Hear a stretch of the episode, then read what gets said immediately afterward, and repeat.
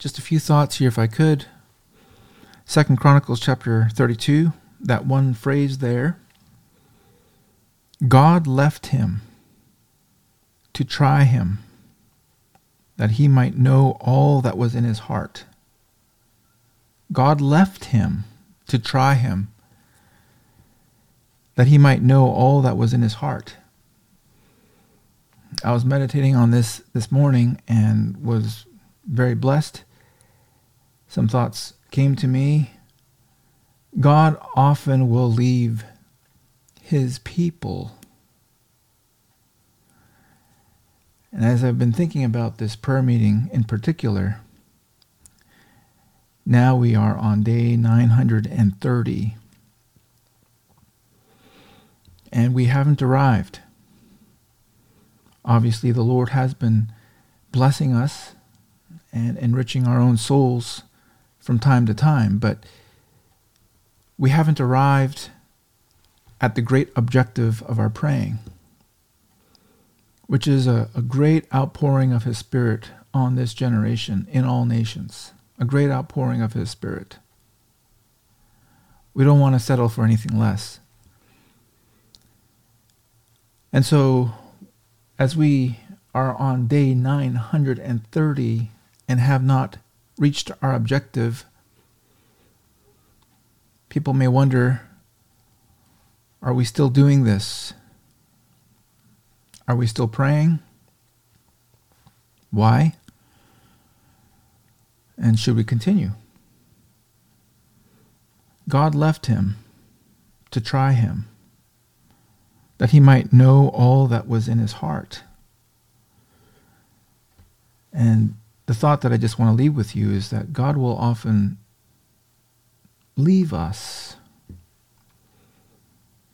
God will often leave his people, but he doesn't do that in a capricious way. He doesn't do that in an arbitrary way. God will do it with a specific purpose and you can see the purpose right here. God left him in order to try him.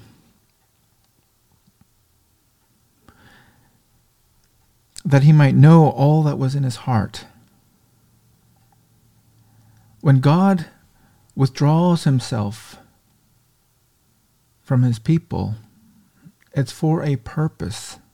We have to understand that. Our God is not capricious we have to believe and trust.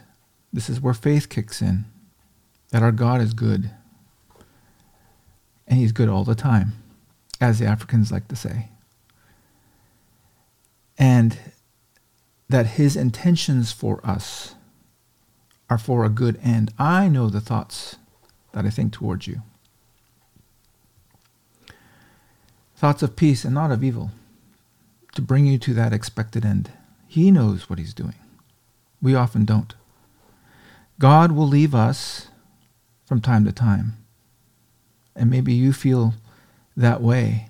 You feel like you're in a kind of a winter season. You feel that the Lord is not with you. God will leave us from time to time. In Hezekiah's case, God left him in order to try him. God will leave us from time to time to try us, to know all that is in our heart. You know, um, something that's been coming up in the news is is uh, some of you who know the the car called Tesla, and uh, there's a new truck that's about to be uh, released. It's called the Cybertruck, and uh, it's the claim to fame of it is that it's one of its claims to fame, of course, is that it's bulletproof. And uh, it was just in the news here recently that, uh, yes, they were able to prove that it, it is indeed bulletproof. They had uh, a truck there and they had a picture of it and they had all these bullet marks on it and they shot shot it up and nothing penetrated into the cabin. But you know, I was thinking that all of the science and all of the math in the world on paper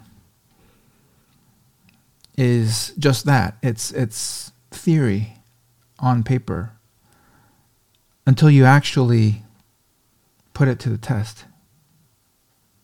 You won't know if something is actually bulletproof until you put it to the test.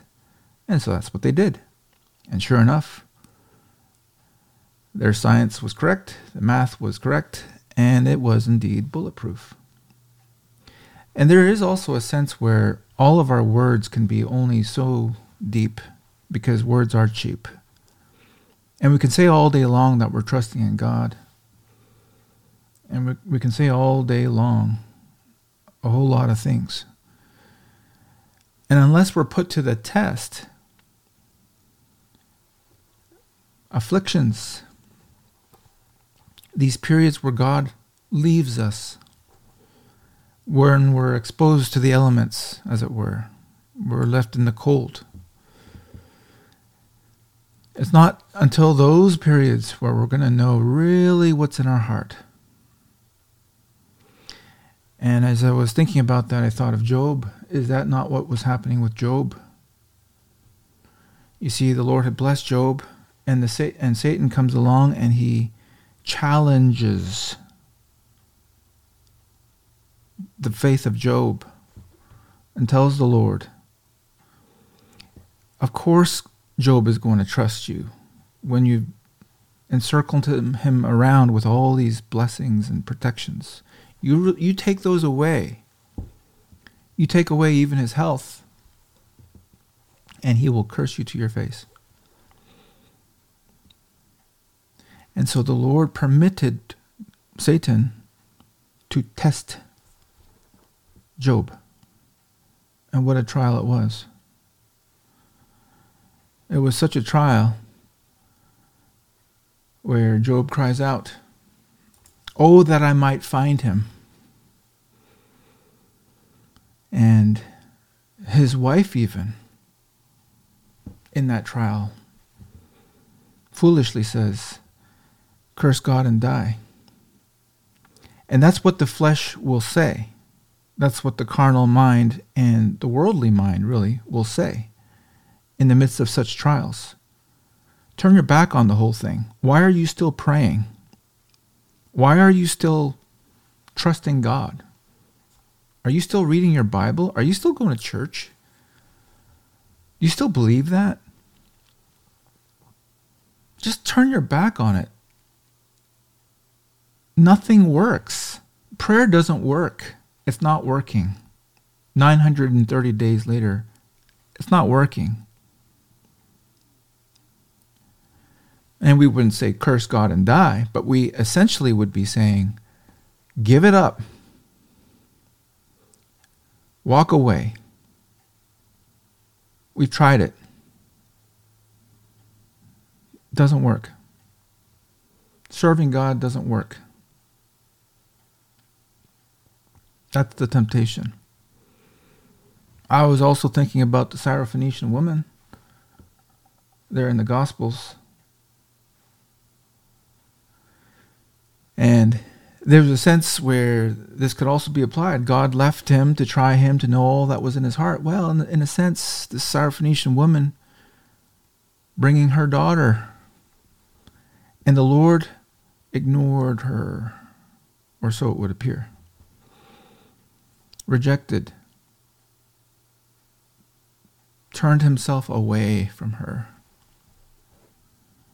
And you know, you would say she, she could have just given up, been offended, and she would have turned away from him. But she didn't. We all know the story. She persisted. She persisted. She persisted.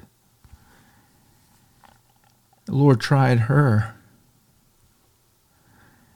and what came forth was gold. He was marveling at her faith. And some of you are praying for your children. We are all praying for our children, actually. And the devil would love to come alongside of you and say, Give up. But you just remember that woman who was tried. God left him to try him, to know all that was in his heart. I was also thinking about the disciples, the two on the road to Emmaus. And there's this little phrase in Luke 24 28, after the Lord Jesus was speaking with them and their hearts are burning within them. It says here that as they drew nigh unto the village, Christ made as though he would have gone further. He was about to just keep going. He was about to leave them. It says, but, but they constrained him, saying, Abide with us. Please don't go. Please stay with us. But it's interesting, I just think it's an interesting little detail that he made as though he would have gone further. Why would he have done that? The, this is the practice of the Lord. The Lord will leave us sometimes to try us, to know that all that is in our heart. The disciples constrained him. They had to persuade him to stay. They constrained him. That's a, I didn't look it up, but I would imagine that's a pretty strong word in the Greek. They constrained him. He made as though he would have gone, gone away. But they said, Abide with us, please. And by the way, every morning, that's what we should be praying. Lord, stay with me, please.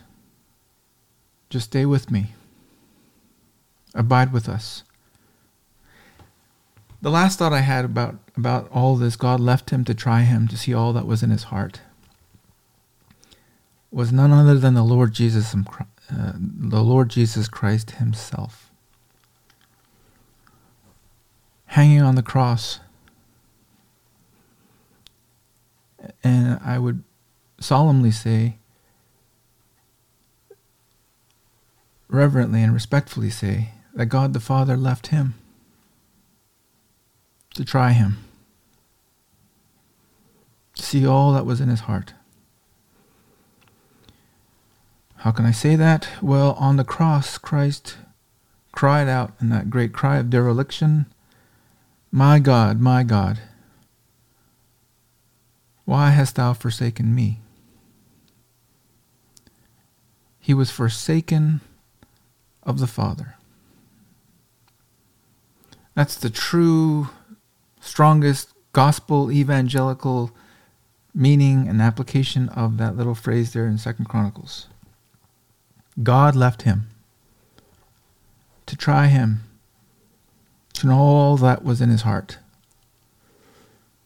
And when I thought on, on that, I was just so blessed. The Lord knows by experience what we're going through, friends when we feel that the Lord has left us. And what was revealed when God the Father forsook God the Son? What was left? What was revealed in his heart was pure righteousness. You see, sometimes when we feel forsaken and abandoned like that, what can be revealed is rebellion and resentment and sin. But in case of the Lord Jesus, when the Lord left him, when God the Father left him, what was revealed was pure righteousness pure righteousness. Not like what Job's wife said curse God and die. No, he trusted in God to the very end. So that we should be able to say, like Job, though he slay me, yet will I trust him. Just want to leave this thought with you, friends. It's a very simple thought. We're doing something here that's going to be seen as fruitless. And it's the temptation, at least for me, is, is always there, is to give up. Or to lose our way. It becomes a mechanical thing.